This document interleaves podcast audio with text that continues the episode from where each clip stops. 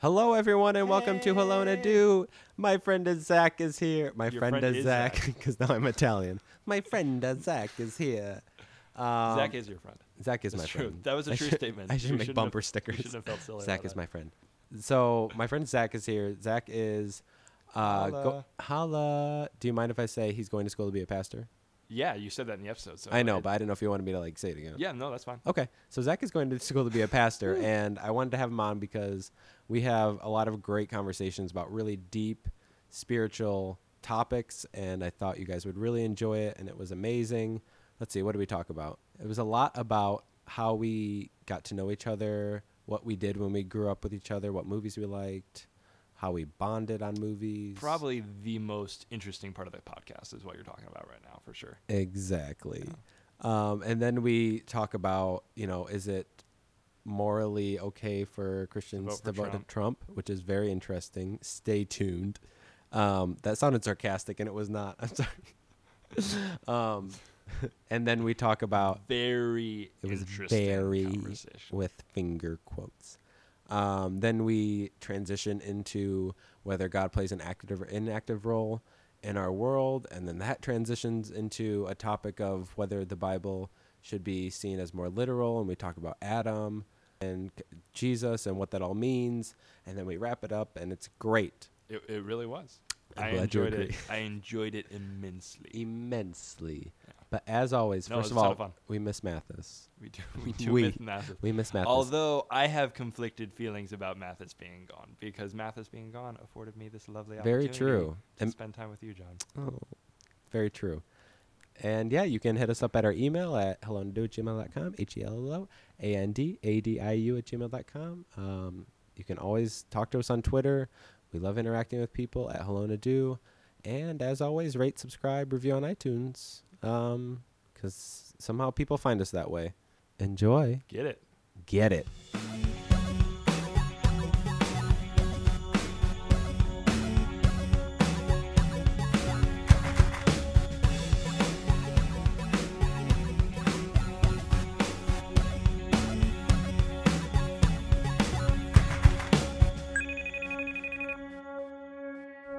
Should we do the High School Musical? Like, Oh, yeah. Ready?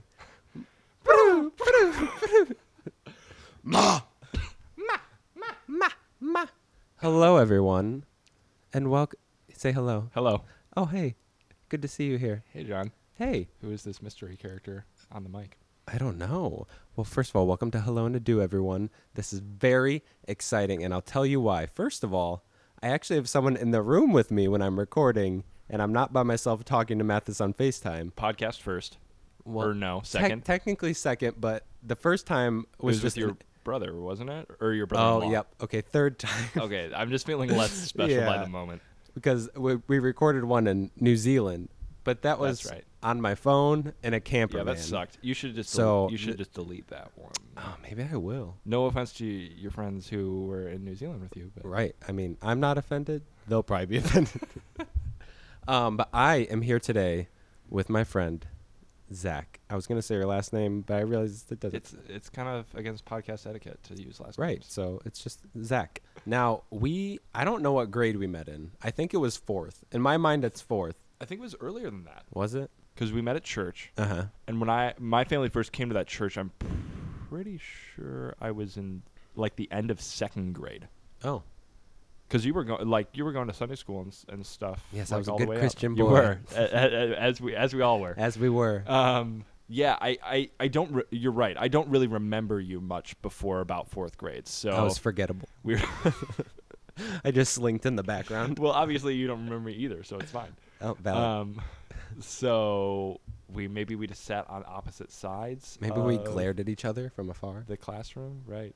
And then it- Secretly hated each other. yeah, and then you know it just took off. We had a great friend group, It really did. It, we did have a solid friend group. and it was because we we went to the same church growing up, and we had our our youth group, which was pretty much like the place to be It back really then. We had a blast. We had our own group of people.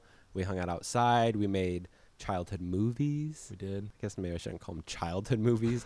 we made movies because we're professional. We were. Um, most notably, you may have seen on YouTube, uh, we were part of the Emo Hunters. Yes. Classic, everyone. All 65 people who have seen the Emo Hunters. 65 like, views "Oh on YouTube?"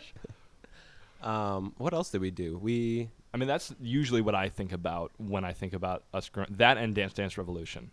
oh, I it forgot a, we did It was together. a pretty regular occurrence on a Friday or Saturday night, probably you know, in the early aughts, you know, 2002, 2004, somewhere in there. okay. Um, that I would go and spend the night at John's, and we'd hang out in the basement and play Dance Dance Revolution on the PlayStation 2 All night.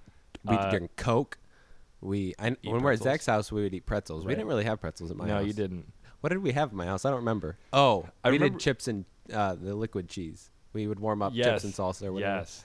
For those of you uh, Dance Dance Revolution connoisseurs, Midnight Blaze was our. Oh my god! I just got so many good our- flashbacks. right, there it is. Midnight blaze flowing down the Yep. That- there it is. down through the hill of love. So that was the song of choice. We got that one down. I'm pretty Oh, sure yeah. we did it. We never got really good at it. I think DDR. we stuck to like there We was like light. low, medium. Yeah, there's light, medium, and maybe hard. And I think we crushed light. Yeah. and we tried medium. We're like, uh, no, This isn't funny. too anymore. much exercise. So, uh, if you're among the people who actually know how to play DDR, don't think that John and I were uh, among the the chosen because we weren't. no, we thought we were good though. It was a lot of fun. Yeah. We also, growing up, we bonded on movies. um, I'm trying to think which one specifically. I know we saw Star Wars Episode Three together at We midnight. did at midnight. I remember that because I was in middle school and I had to go to school the next day, and I was a wreck. Fun fact about me is I was homeschooled until eighth grade. I forgot these. So why is that? Why I is don't that know. funny? So homeschooled perk. When you go to see Star Wars Episode Three at midnight, you can just kind Oh. of chillax the next day. Lucky. Yeah, as was the case with a couple other people in our friend group. That's true. Yeah. So I could be like, "Mom, Star Wars is important. I'm going tomorrow," and she'd be like, "Okay, just get all your stuff done today," and I just work, work, work my little booty off, and then not You're have so any, lucky. yeah, not have any schoolwork the next day. And we also bonded a lot on Harry Potter. Harry Potter. Um, was probably the main You kind of got me into Harry Potter actually, Oh, really? because I remember, um, like right when the Harry Potter books started coming out, there was like definitely in like the segment of like Christianity and evangelicalism that we grew up, there was some like Harry Potter is of the devil. Mm-hmm. Um, He's Satan's spawn. right. Everyone. Make sure your kids don't read this. I don't think my parents were ever really uptight about it, but they were just like, eh, maybe you shouldn't read it, sort of thing. But they were like, once I started to express some interest in it, they were totally, they were totally chill about it. Um, so I just like had heard that some people thought it was of the devil, and then my good friend John is super into Harry Potter, and I was like, yeah, maybe it's not that bad. So then. Uh, I think you, you you were the one who, and it's I'm been a long glad. and long and fruitful relationship between me and Harry Potter and Harry Potter is something that my wife and I really Shelby, bond. come on in. she's, she's not here. She's not here. Really bond over. She doesn't exist. Um, so maybe she does exist. John, did you think about that? You might have been because if Shelby and I didn't have Harry Potter, Oh maybe gosh. Am I the matchmaker? I don't know. You might be. It, it, it, it's not it's not just you, but you might have had a part in Oh, it. I'll take it. Yeah, I'll take it. Shelby and I are very happy together. So I know you are. if you're looking to get with somebody, Just come over to me. yeah, I'll tell you about Harry just call- Potter. right. and then sometime in the future you'll bond with someone and then Like you'll be married um, but actually one of the one reason i wanted to have zach on is because he's currently going to school to be a pastor I am. you are Mm-hmm. and here's one thing i love and respect about zach he is so smart and so intelligent when it comes to like bible knowledge um, but he also understands that not everyone identifies with the bible and he's really like on this journey of like learning how other people are seeing the world and really incorporating that into his um, schooling and then into hopefully pastor job later in life well soon hopefully Lord cross your fingers um so we're gonna talk about some stuff and i hope you guys are excited because i'm excited and zach's like uh-huh Yeah. me too no, I am actually. I am absolutely excited. I mean, this is what I go to school for. It's what I think about most of the time. So obviously, I really enjoy it. Um, and he's very in, he's very smart when he talks and i'm like derp a derp derp nerp so you'll see why because he's gonna he's gonna be like cranking out all these really smart things and i'm gonna be like um don't oversell it, John. Don't worry, Zach. It's gonna be fine. Okay. okay, so I wanted to ask Zach a political question. Um, just because since he is going to school for um, to be a pastor, I wanted to ask him kind of what how he's feeling about the political environment. Uh, not necessarily who he's voting for, but I feel like I've been seeing a lot. I don't. I don't know. By the way, who I'm voting for. Well, there you go. I know who I'm not voting for. Amen. Positively. um, Praise the Lord. Oh, that, that cat just scared me. By the way, I thought the world was falling. Um, but I feel like I've been seeing a lot of articles where um, they're saying a lot of like evangelicals and people from the Christian community are saying that Donald Trump is. I keep messing it up. What was it? Uh, the The, go- I th- I'm the pretty godly sure. thing to do is to vote for Donald. Yeah, I'm pretty sure the article you're thinking about is a My- article called "Why Voting for Donald Trump Can Be a Morally Good Choice." Does that, sound right? That is it. that is it. and I cannot find anywhere in me where I believe that's true. And I wanted to know what you thought of it. Yeah. Um, well, a few things about it. There's definitely there are certainly evangelicals, and if you're not familiar with the term evangelicals, evangelicals is just kind of a broad term to define um, kind of like a conservative wing of Christianity uh, that believes the Bible is completely true, Mm-hmm. um, that uh, really uh, is serious about their relationship with Jesus, and uh, often, traditionally, has voted Republican. It- just for the sake of this conversation, that's probably that, that's not how I would want to define evangelicalism Right. um, as as voting Republican, but that's something as, in in terms of the public sphere. That's something uh, evangelicals are known for, and evangelicalism is the what John and I both grew up in. Yep. So there's definitely a segment of evangelicals that are supporting Trump. But one thing I want to say is I think it's kind of overstated on social media and whatnot how large a segment of evangelicalism that is. I, there are many evangelicals uh, and evangelical leaders that are like hell to the no, under no circumstances, uh, not supporting Trump. And th- like the most vocal of which is uh, a guy named Russell Moore, um, who is uh, a leader in the Southern Baptist Convention, and he's like kind of gotten in, not into some like he said some mean things about not not mean, but he said some critical things about Donald Trump, and then Uh-huh. Donald Trump will like tweet at him in mean ways. Classic. Um, right, classic. Classic Donnie. Right, that guy. um, so there are plenty of. I just want to make that clear because Yeah. it's not something that's often stated. Because you do see these articles where you're like Right. evangelicals for Trump, and you're kind of like, what? That's the problem with hell are you social thinking? media. They Totally. they do clickbait things, and It's clickbait you believe the title. You don't even read the article, but you're like, I see the title, and it's true. No, that and also just in terms of like news media, it's like a lot more exciting to have a news story about how evangelicals are supporting Donald Trump because that seems Right. like a super like interesting thing than be like and evangelicals are now jumping ship on the Republican Party because they don't care for Donald Trump. Um, so just want to say that as like a qualifier first Yeah. thing. And then, um, but you're right. There are several prominent, very prominent evangelicals that are like kind of speaking out in support of Trump. Mhm. Um, the most notably of which is Wing, uh, most notable of which is Wayne Grudem, which is that article you were alluding to. Oh, Um, and Wayne Grudem is a if you if you went to Bible college or Christian college of any time. sorry, my cat is determined to destroy our uh, little audio setup here. how Um, wooed. yeah.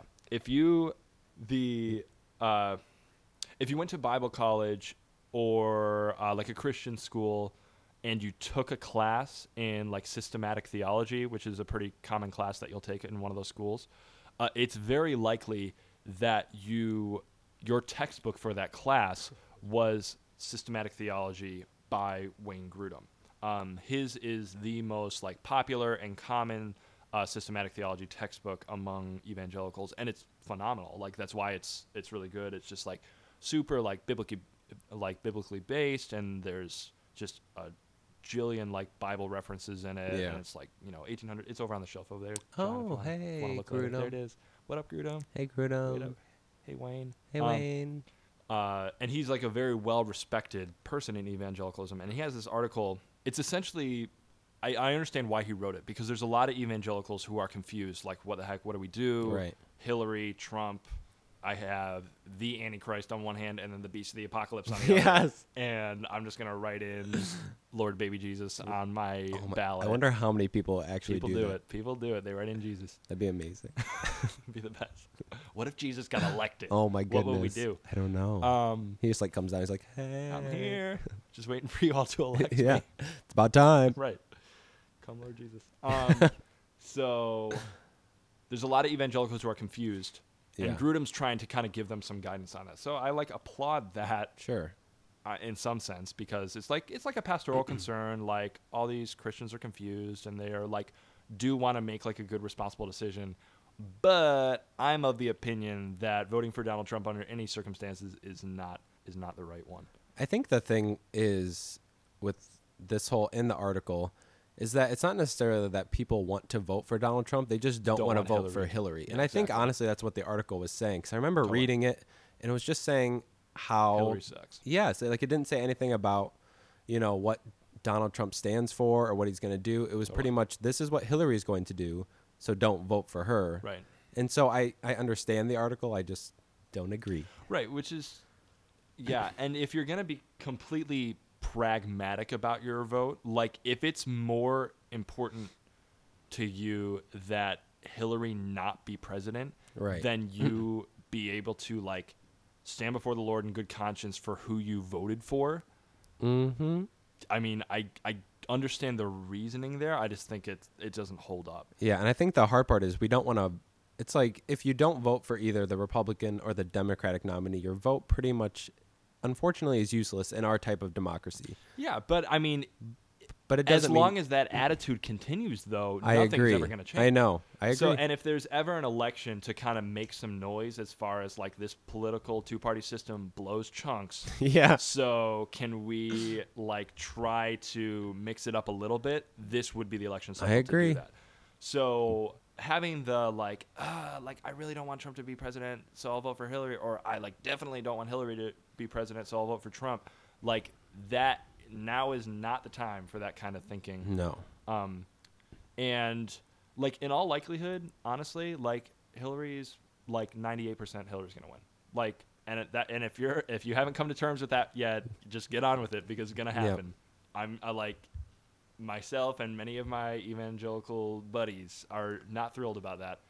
Um, but I mean, it is what it is. And honestly, you know, from from a Christian perspective, if you believe that like God is in control of like the entire world, this is gonna segue. I, I was just thinking, Zach. This yeah. be- oh man, if you believe Look at that- us go. right, if you believe that God is in control of the entire world, Mm-hmm. um, down to like weather patterns and um, kind of depending on your perspective, but even Sure. like decisions that we make in some sense, or like elections, like if God is in control of these things, as by the way Christians are supposed to believe, Ooh. um, That's from Pastor Zach, everyone. Right. Who the like who the heck cares who gets elected president? Like it's not like God is less in control if Hillary gets elected or if Trump gets elected Sure. or if something else happens. Like if your hope is cuz I, I I just like my hope as a Christian isn't in the isn't in the like the political system as it exists. Like I don't think like the Democratic Party is gonna like restore like peace and prosperity on the planet, Right. and like I sure as hell don't think the Republican Party is gonna do it. At least not so, now. and I think like that's something that everyone gets caught up in, and Christians especially, um, sometimes in like these election cycles, like our country is screwed if this person gets elected, or like everything's gonna suck, and I just don't know what we're gonna do. And I just, if you really believe that Jesus is in control of everything that happens in the world, then you can take a deep breath because it doesn't matter. Like Yeah. if it's Trump, if it's Hillary, if it's somebody else, like whatever Jesus wants to get done in the next four years is going to get done, no more, no less. sure. And uh, that's So that's, why it's kinda how I okay to vote for not And- Donald Trump or not Hillary. And that's exactly. So vote, especially, and I, I'm addressing this to Christians because I think these the Christians are the ones who are conflicted about this. yeah. Vote in such a way that when you're when you are you know standing before Jesus and he's like the Lord.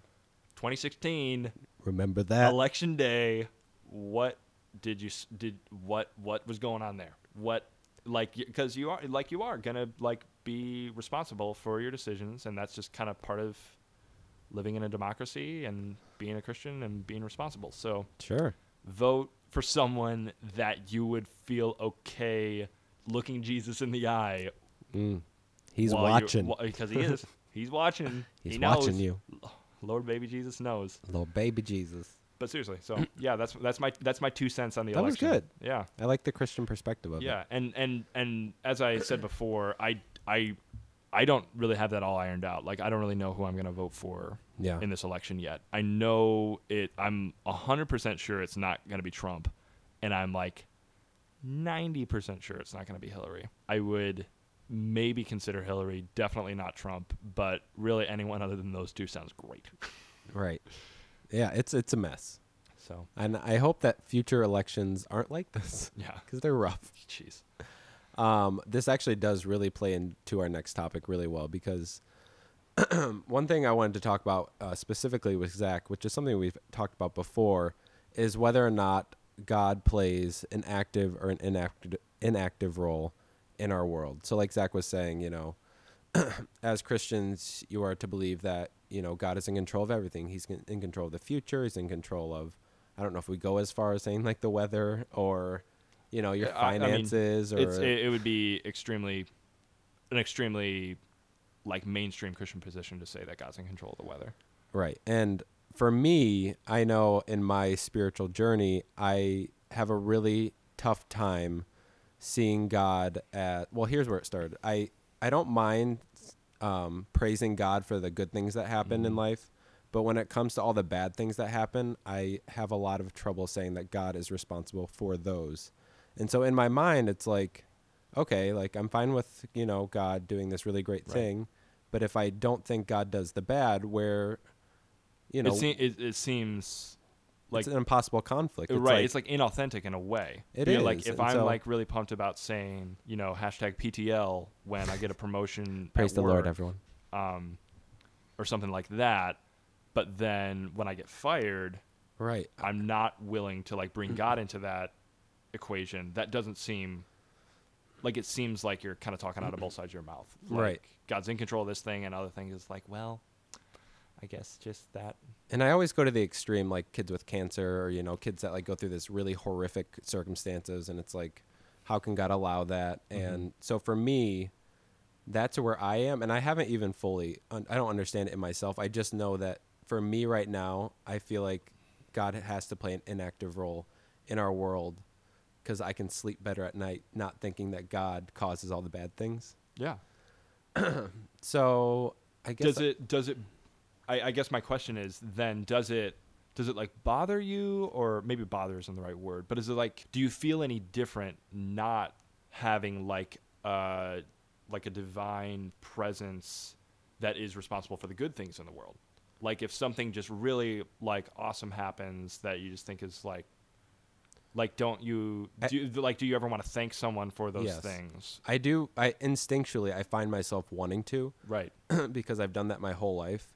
Um, and honestly, for me in this process, I've found that I actually enjoy it a lot more thinking that God has an inactive role because it doesn't mean God doesn't exist, but it puts the um, it puts my choices back on me, Mhm. and so I can celebrate my successes myself and not being like thank you God. But honestly, I mean it sounds selfish, but you know you thank yourself for you know being strong, having the courage to really make those choices, Mhm. and then when you fail you know you don't have someone to blame you have to blame yourself and i think that's really important in life because i don't think we i think we kind of dissociate ourselves from all the bad things we do because i wouldn't say we like consciously are like you know i do this because it was god's will but i i, I feel like it helps me take um responsibility. that's it take responsibility for my own actions Totally. and it's easier for it's honestly it's easier for me to watch the news it's easier for me to live in this world that we live in right now with that mindset and it's definitely not easy because right. when you really like delve into your spiritual life and this instinctive part that we were talking about you realize how much of your relationship with god is based on the idea that god plays an active role Right. um, like the one thing that I've really noticed is prayer. Growing up in the evangelical church, we pray like, you know, thank you God for this day, thank you for this food, And when I really thought about it, like when it finally hit me, I was like, why am I praying these words when I don't believe God plays an active role? Like, why am I thanking God for this day when, yes, I, God exists, but I, I mean, I live this day. Um, I don't think He allowed me to have an extra day, or so that it honestly like crushed me for a while. Yeah. because I was like, so what do I do? You know, I really enjoy prayer. I think it's very meditative, and I think, you know, a lot of times we don't have someone to talk to, and so we just talk to God, and um, so it really made me have to redefine what prayer is, and honestly, I had to redefine who God was, and I think that's kind of where all of this comes into my life, my Yeah. spiritual life. Totally. I guess with w- one thing, you say, well, if you, if you believe that God takes kind of an inactive role, it's kind of a contradiction in terms, like inactive and role. Like role is by definition active. Sure.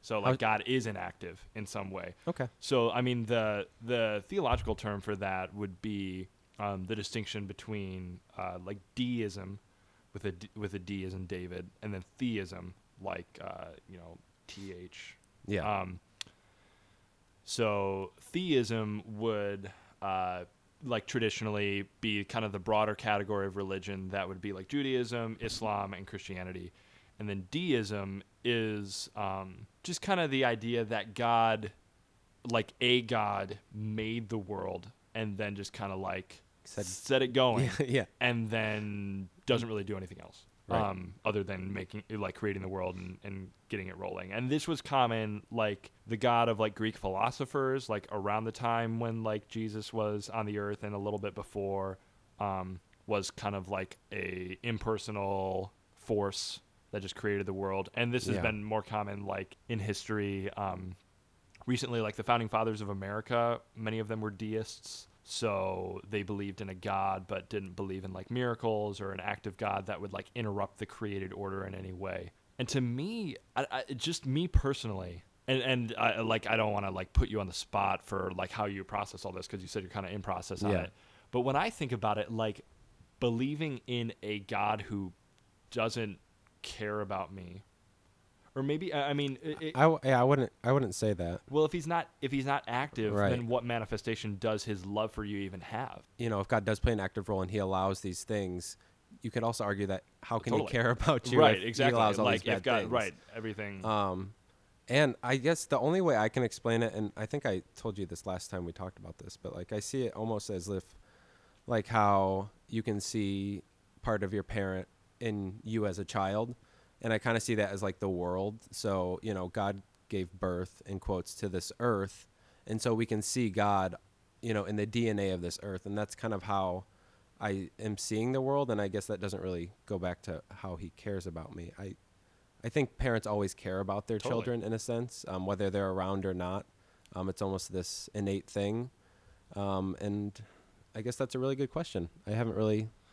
Yeah, I mean, I mean that's to me that's why I person I personally can't go there because I like I don't just the way I feel like I'm wired, and it's yes, it's because of my upbringing in like Christianity for sure, but I also believe it's like part of who I am as a human being. Sure. like I am wired to care about my life, like to want Yeah. purpose for my life and to Right. care about the people around me and to care about um like I can't be okay with the fact that I mean maybe after, you know, training myself enough to be okay with it I could, but I don't want to train myself to believe that like my existence is meaningless, I guess. So, Um, do you think with an inactive God, life is meaningless? I, I don't know. I, I, maybe you can maybe you can help me, but I don't know how you can get around it. Um, Well, I don't see why. Why does God bring meaning into like our conversation or into you helping someone else? Like that interpersonal relationship, Yeah. I think gives purpose in itself. I don't think you necessarily need. right, but then you die after seventy years, and that's it. So Yeah. why, like, why? I, I trust me. I know. I don't. I I know it's it's hard and and and I guess I wouldn't want to say like because I believe in a personal God, that's why I, you know, the classic example. That's why I help the like old lady across the street, Yeah. or something like that. Um, I, although like that does motivate me. In those things. sure. People who don't believe in God do kind things all the time. Yeah. So I guess my thinking on it is more so that because that is such an innate part of who we, who we are as human beings, Mm-hmm. and I can't really understand why that would be the case. Do you think we're inherently good or bad? Yes.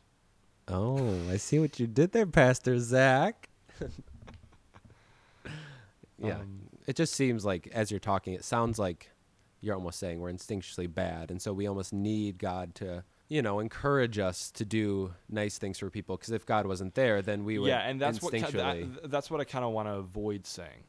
I can um, cut it out. Is that I don't because this is something like Richard Dawkins and uh, like well-known atheists will like jump all over, mm-hmm. um, being like, oh, so you're only kind to people because you think God's gonna like throw you in hell if you're not. And uh, that's, That's, it how com- I felt growing up. right, and that's how it comes across sometimes. Yeah. and I think that's uh, even in the church. That's kind of how we like teach people. Right. Um, but I think it's good to say that there is something innately good and kind in humanity. Yeah. Um, and just from a Christian perspective, that you just say that's the image of God within us, like in the creation story in Genesis. Sure. Um, talks about us being like, and this is something that Jews and Christians hold in common. It talks about us being made in the image of God. So we believe that God is all good, um, and we are made like Him in His image. Um, so we are designed in that sense to imitate God, um, and that's part of our part of our DNA, part of our wiring Yeah. but yeah, I do believe in our current state and our like yes, we are designed to and wired to and created for the purpose of being good.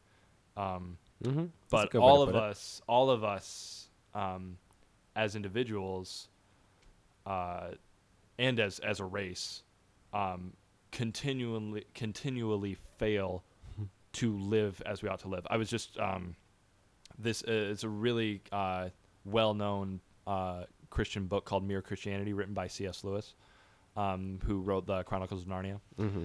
Um, and early on in the book, he talks about how kind of every human being has a sense of right and wrong um, across across the board, every single culture. And yes, there are some differences from culture to culture on what right and wrong is, um, but it's like always there in one form or another, and it's usually pretty similar, uh, is what he says. Um, but at the same time, we all have a sense of how we ought to live our lives, but without fail, every single one of us fails to live in the way that we feel that we should. Um, so the way he puts it, he has like a really like pithy way of saying it. That is, every single one of us fails to do the very things that every, every day we fail to do the things that we expect others to do. It's very true. Um, so we hold other people to a standard that we ourselves are not meeting. So that's kind of, I think, the contradiction. I think that really gets to the core of human nature is like we have a sense of what is good and what is right, and we are inclined towards those things. But every single one of us is is failing to to hit, to meet hit hit the bar there. And I think that's a very Christian way of describing Yeah. um, describing human nature. So I don't, I, I don't. I feel like I've been talking like ninety percent of the no, time, I'd so- rather you talk. Okay. Um, I don't. I mean, honestly, I don't. I agree with everything you're saying. I think that's, you know, I understand the the Christian way of seeing it so much that I think that's why it took me so long to like, uh, kind of like you were saying, I had to like break down a barrier that I had. Like, I had to like, it's hard, but I had to like mentally be like, okay, I have to let go of this so that I can think this way for a little bit, and now I'm just like Floating. it's like a dominoes, you know. um, kind of another thing, like going back to how my idea of prayer shifted when I thought of like an inactive God. It also then kind of reflects on the Bible, which I'm really I'm nervous to talk about because I don't. It's it's when you're when you're brought up in like evangelicalism and Christian, it's not easy to talk against the Bible. or express doubts about it. That is the best way to put it. Thank Right. you, Pastor Zach. Um, and so, you know, in the Bible, you know, it talks about God playing this active, active role in our Mhm. world. And so for me, then, it's like, where do you go with all of it? It's like, do you just kind of see the Bible as like this amazing collection of stories and poems that, um, you know, still contain the message that the Bible contains, and you know can still encourage and show God's love, um, but maybe is just stories, or is it you know fully real? Like you were saying, you know, in Christianity we are kind of called to believe that this is like the Word of God, Mm-hmm. And since I don't believe really God plays an active role, how can He speak these words to people and create a book? Well, John, Talk to me, that's why I believe that you should believe in an active God. yes. Because I don't know if you can have the. I know, and see that's my dilemma. Totally. You know, Because uh, uh, no, and I understand your um. skepticism. No, that it wasn't. Even, I understand Oh. the way you're feeling because Oh. it's like if uh, you want there to be. I, I feel like you want there to be some role for the Bible. In in maybe not in your life, but in the world. I don't know how. Uh, do you, I feel like- Or are you kind of in process on that, dude? Mm, I'm.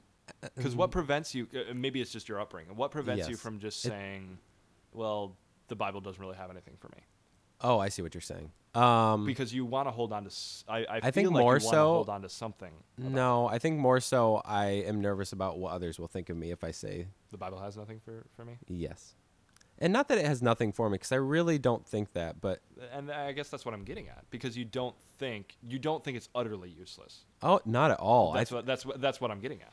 oh, So because here's the thing. Here's my two cents about, it, I guess. Um, like looking at the Jesus story and looking at all of the great things that Jesus did and all of the and said, Yeah, I like I think it has an incredible message that really impacts our society. I mean, it's the reason Christianity has stuck around this long. You know, it's a very powerful message. It talks about loving others, caring for others, surrendering um, fears and anxieties, and I think that's amazing. And I don't think that that message changes whether, in in essence, if the Bible is literally real or not.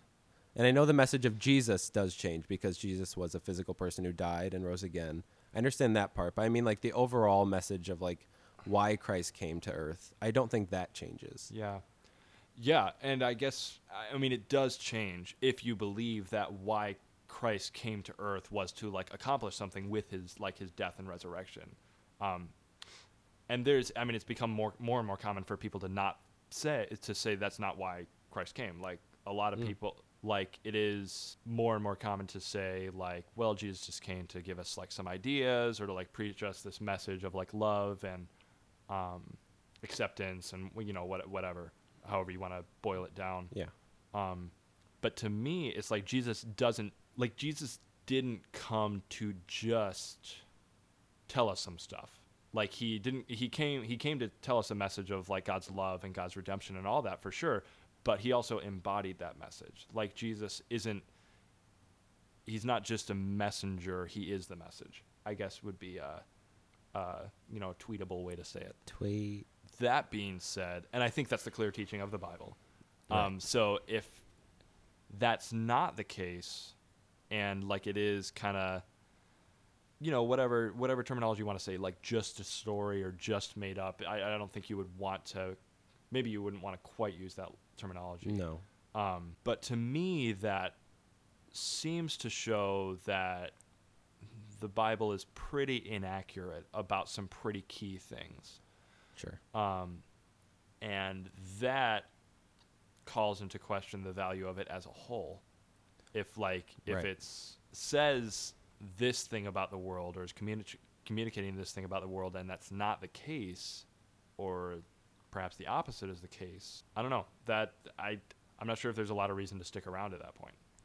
Right, and that actually leads into our next topic very well. Right, We're getting this- really good at this. We are getting good at this. because I, when I was talking to Zach about, you know, he was telling me about his pastoring stuff and what he was doing with it, and he was saying that they met as like a group of pastors in your church, right? Or was it? Yeah, it's it's it's just an organization that I work for. Um, I won't use the name of it, but it's uh, They would not like this. nah, they'd probably be fine with it. But just an organization that I work for. That's kind of like a it's it's like a Christian think tank is the best way to think about Mhm. it. Um, where pastors, specifically pastors, evangelical pastors, get together and discuss different topics like a couple times a year. yeah. And I work for that organization. Um, And so, the topic that they talked about was it most recently, yes. or was it? and, Was we'll, and we'll continue to discuss it for the coming year. Maybe you should say what it was so I don't mess it up. Yeah. Um, so th- we had our first meeting on this topic, um, and it's the it's the issue of the, the historical Adam. Um, so the question, I mean, if you're not familiar with, uh, I pretty pretty much doubt. I mean, maybe you are familiar with it. Just the um, the question of was Adam, father of all humanity, Daddy. a historical person or not? Right. um, like was there a physical person who existed be it 6000 years or 6 million years ago as the bible on a straightforward reading seems to say? Right. um, so and why this is you know for someone who you know a straightforward reading of the bible like i said seems to imply that the world was created about 6000 years ago. Adam and eve were the first couple. Every single human being who's alive today is descended from them. Um, and I just like to point out that for 4,000 years or so, no one in the human race had a problem with this. Like that wouldn't that wouldn't have really confused anybody. It would have been like, yeah, sure, cool, um, makes sense. But with the you know past couple hundred years of scientific uh, thought and uh, the development of evolutionary biology, it's becoming more and more common, uh, certainly for secular people, to say there's no way that could be the case. um, but also for Christians to think, okay, maybe this didn't quite the way we put this together and map this out. Uh, maybe that's not quite quite exactly how it happened. Right. Um, so that's the that's the question. I mean, there's a ton I could say about that, but maybe uh, if you could like guide the conversation a little bit to what you think would Yeah. be Um, interesting. and so, kind of going back to what we were talking about, for me, I see the Bible, unfortunately, as kind of a take all or leave all. You can't like No, I, and I say that. I think that's a really good way to see it, honestly. okay. to, uh, like uh, it's all or nothing. Oh, good. Um, and so like when we're talking about Jesus being a real person and you know that he actually lived and did everything he said, and then going back to Adam and saying, well, maybe he wasn't Mhm. a real person and maybe it wasn't literal, maybe it was you know a metaphor or something. For me, it's hard to be like, yes, I believe Jesus lived, and no, I don't necessarily think Adam did. And I think that there's kind of a contradiction there, and Yeah. so it's hard for me to kind of reconcile that Yeah. because I do think it's a take it take all or leave all. And so since I don't necessarily think Adam was a real person, then where am I supposed to take Jesus? Right. Well, one thing I would say is like the only the Bible isn't the only reason we think Jesus existed. Um, like it's, It's on everyone's Instagram. Right. Ninety nine point nine percent of people who are read up on the topic, just about no one contests that Jesus contests that Jesus was Sure. a historical person. Um, But it's kind of what he did that is in It's. I, I mean, the the thing. I mean, the resurrection. I guess would be. The, that's always the place where I want to go with it. It's Yeah. like, dude, is Jesus' resurrection a historical fact or is it not? right. Um, I happen to think that it is. um, but well, um, so I guess my point because I but I understand where you're getting because Right. if you're because it does seem and I'm not saying I'm not coming down uh, on the historical Adam stuff. I'm kind of still in process on that because Sure. I, I am working really hard to try to find a way to be like really faithful to the Bible. Um, and I want to say. Uh, like the Bible is completely true. I, I, I guess the main project, like that I'm working through in my mind is what does it look like for me to maybe not and I don't want to overstate this, but maybe not take the Bible 100% literally, um, but to still believe that it's completely true. Is that possible? I, I, I believe it is. Like, I have faith to believe that it is. And um, a few things on that. I read different parts of the Bible in different ways. I read, when I read the stories about Jesus, it seems pretty clear to me that the, the people who wrote this are trying, like, I saw Jesus do this Mm-hmm. and I'm writing it down so you can know about it. Um, and that's pretty clear from the genre of literature that the that the gospel stories are. Right. That that's the intent, what the author's trying to do. Um, with Genesis, it's less clear what the intent of the author is.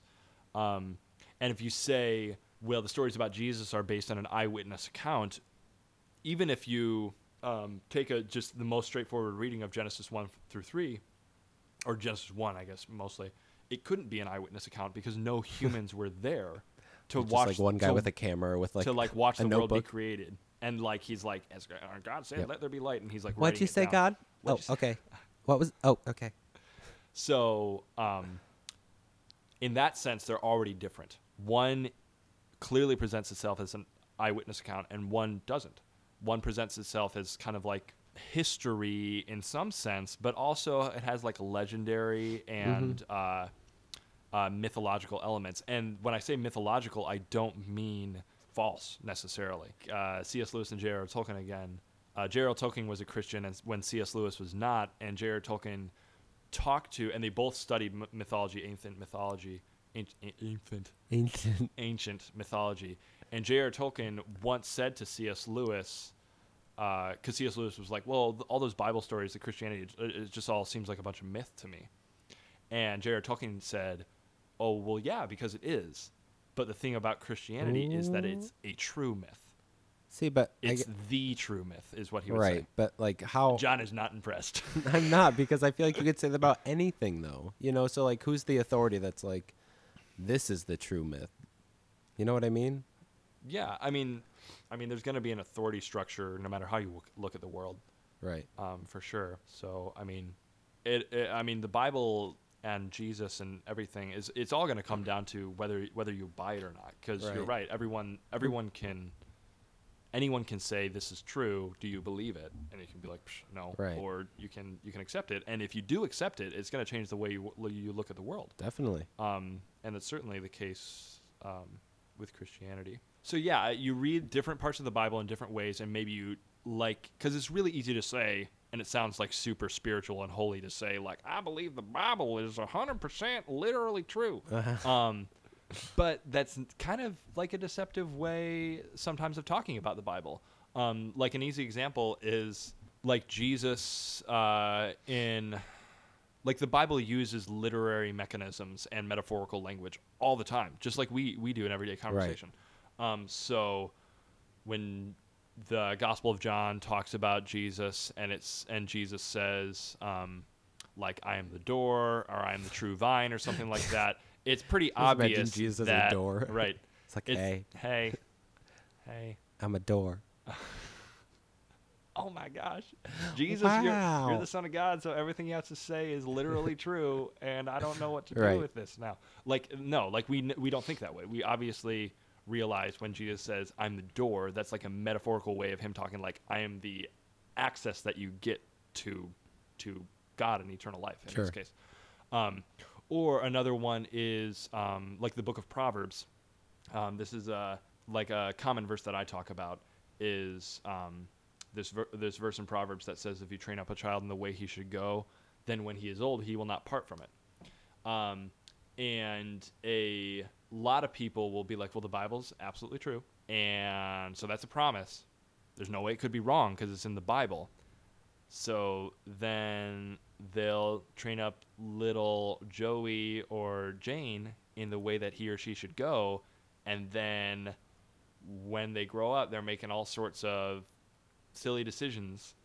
And then people are like, what gives? Like, I guess the Bible isn't true anymore. But the key to that is just understanding the nature of a proverb. Like, a proverb is. It's a true ism. It's like a saying of what is typically the case. So, I mean, this is. You feel free to cut any of this out if it's not if it's not interesting and it's getting. No, it's very interesting, and I guess So, uh, And- uh, uh, just to finish the thought on the Yes. proverb, real quick. So, when the Bible says, "Train up a child in the way uh, she should go, and when she's old, she won't depart from it," it is saying if you want your kids to turn out decent, just like tell them what to do when they're younger, and then when they're older, that's going to stick with them. And that's kind of like a general principle. Sometimes, like usually, it's true. Sometimes it's not. Um, but that's true of any any sort of proverb in, in any language. So the key is understanding that we're su- we're supposed to and we do intuitively read the Bible differently, different parts of the Bible in different ways. And I, yes, bottom and I, I, I understand, and yes, I understand what you're saying. I guess I'm trying to see it from an outsider perspective. Yeah. And can you see like how that can come across very like you're kind of just making up something so that your Bible's true, kind of thing? Yeah. You know, not that I believe that. I'm just saying from no, the outside totally. And I and I think and I think for the for the Adam question and like Yes. the evolution question would be another one of. It's like Yeah. I want, and everyone wants, very badly for my way of looking at the world to make sense. I want the Yes. world in general to make sense. Exactly. For me, a very central part of the world making sense is that there's a good God who created the world Right. that wants us and commands us to live our lives in a certain way. Like all of that is very core to the center of my worldview, and right at the center of it is that Jesus is the son, uh, son of God. He is like he is God. He is human, and he died and he rose from the dead. Like that's all very central to the way I view the world. Yeah. So if that is central, Adam being a historical person, or even the world being created in six literal days, is a big part of my worldview, but maybe not as close to the center as God and Jesus and the resurrection. Um, so if I read about evolution and evol- evolutionary biology or genetics, and the geneticists are saying um, the human race probably didn't arise from a single couple, but a population of you know a few dozen or a thousand people, Right. um, you know, a few hundred thousand years ago, and that doesn't seem to square with this other part of my worldview. I'm not just going to, because that's just a challenge. Like it's just cognitive dissonance Totally. and I'm like, well, I have this part of my worldview that's very important to me, but this isn't right in front of me, and that's also seems Right. v- uh, like pretty compelling. So what I'm trying to do is figure out a way to get those things, two things to work, because I don't at, at no point in time do I think that I everything I believe about the world is exactly right or like I have it all figured out. Um, I'm always going to be presented with new things and new material, and I'm always going to be tweaking the way I look at things. But like the Bible is a very central part of how I view the world, and I don't think I necessarily read the Bible. I, I know I don't. I don't read the Bible rightly all the time. I misunderstand the Bible Right. all the time. Um, so if I thought the Bible was saying this, but then I look at the evidence of this thing and think, okay, well, that doesn't work with what I thought the Bible said, but I believe the Bible is true. Maybe I'm not reading the Bible right. Um, and I, I just haven't even gotten, I'm not close to, and I haven't gotten close to the, the point where I want to throw the Bible out.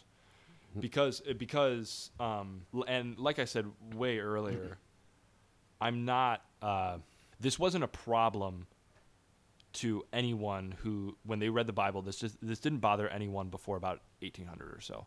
I think it's very um, elitist of us in a way to assume that the Bible was written exclusively for our generation. Yeah, like that's a I, great bel point. I believe God wrote the Bible. Grod. God, I I believe God God. wrote the Bible. You, can- you can cut that out. I'm keeping Maybe, it. maybe, you know, you're keeping it. It was it was too good, too good. Remember that? Remember that one time when I said God, God? Grod. That was hilarious. So funny. Um, but it's very elitist in a way to say, okay, well, if God was going to write this book to communicate what he wanted to communicate to humanity, every single part of it needs to make perfect sense to me as a 21st century Western white male, or I'm going to throw it out. Right. I believe God wrote the, God inspired the Bible to be written in order to communicate a huge volume of truth to people over generations and cultures all over the world and throughout history. So there would have been things like, uh, I mean, a really good example is there are a lot of really radical ideas in the Bible about, like, sexuality, for example. It was very common in ancient cultures for people to believe that a man had absolutely full control control over his wife and that she was like a possession of his and that um, she belonged to him and uh, you know sexually and otherwise Mhm. and it was a very radical idea when paul wrote it in the bible in 1 corinthians 7 to say i mean yeah the wife is the possession of the husband sure but the husband is also the possession of the wife the uh, and and the the sexual possession of the wife. Um, so uh, Paul specifically says that the husband's body belongs to his wife, which would have been like like absolutely mind blowing when it was written, and would have bothered people. This is getting way too long, but it would have bothered people um, for most of human history. That sort of thing Yeah. um, until very recently. And we hear that today, and we're like, "Preach, Paul! Sounds real good." Yeah. Feminist movement, Yeah. like uh, it's been women have been abused for too long, and it, like that just sounds really good to us. But it, it- my point is that it wouldn't have at a different point in history, and in different, and and even today in different cultural contexts, it sounds like, how dare you say that the wife has like control over her husband? Right. Um, so that's kind of my point with the. W- we get really hung up on the evolution Adam stuff because we feel like it doesn't make sense to us. Um, but that's just kind of elevating our current perspective and placing it in judgment over the Bible. When I believe that the Bible was written um, to address multiple cultures multiple times, and the Bible should stand in judgment of us rather than the other way around. Mic drop. Boom. That's great. Yeah. I mean, honestly, I it doesn't matter to me like what people believe. The only thing I am hoping is that people find the thing that really gives them purpose and like propels them forward. And yeah. yeah. Um, Now we have to do. Don't you have to do your little uh, like preview ditty where you record it at the end and then you talk about the episode at the beginning? Um, yes, I we do have to finish out this episode though. Okay. Uh, I think I can do the email. Can you you give me a chance? Yes. yeah. Do you want to? I'll try. Okay, do it.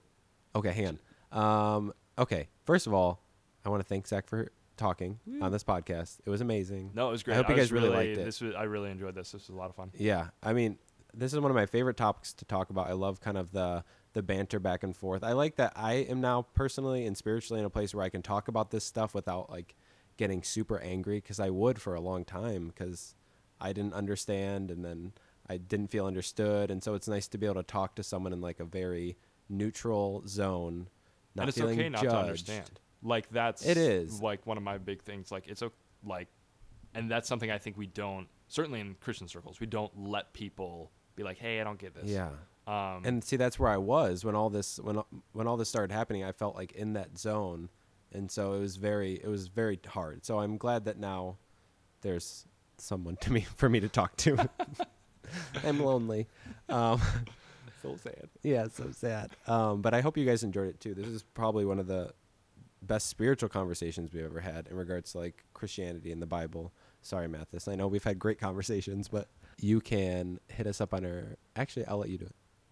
Or Uh, do you want me to say you can hit us up on your email and then you do it? Ah, jeez. No, I can try. Like, uh, I would like to just just to preface this. Yes. I I, c- I consider myself. Uh, what was the term Mathis used the other? A uh, faithful listener or So it was something like that. something like that.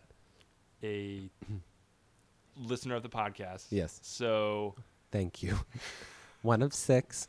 Just kidding. um, so I'm gonna try to do the email this without is so tripping. exciting. So if you want to tweet at the podcast, Yeah.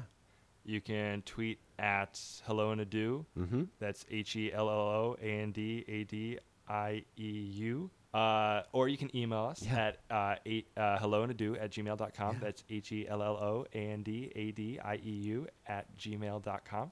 So proud. Um, or, and by us, I mean John and Mathis. and Zach. and Zach. if you have a question for me, you yes. can Oh, that'd be amazing. email wouldn't it? John and Mathis, and Yeah. they will Watch. Now we're gonna get like twenty. um, and uh, or you can rate or subscribe on iTunes Uh-huh. and comment because Yeah. somehow apparently that helps other people find the podcast. Somehow it does. We randomly get people. They're like, "Yeah, we found it. yeah. So Yay!" We haven't had anyone that's like, Yeah, "Boo, they you have- suck." Can't wait. they they have reminded me every single episode to do it, and I have yet to rate or subscribe on That's iTunes. okay. Sorry, John. That's okay. Um. So yeah, I did. I did. I do it. Did you I do did. everything? That was great. Did I miss anything? No. That was good. Yeah. Yeah. I guess. I guess adieu to you, Zach. And adieu to you, John. Oh, God bless you. God bless.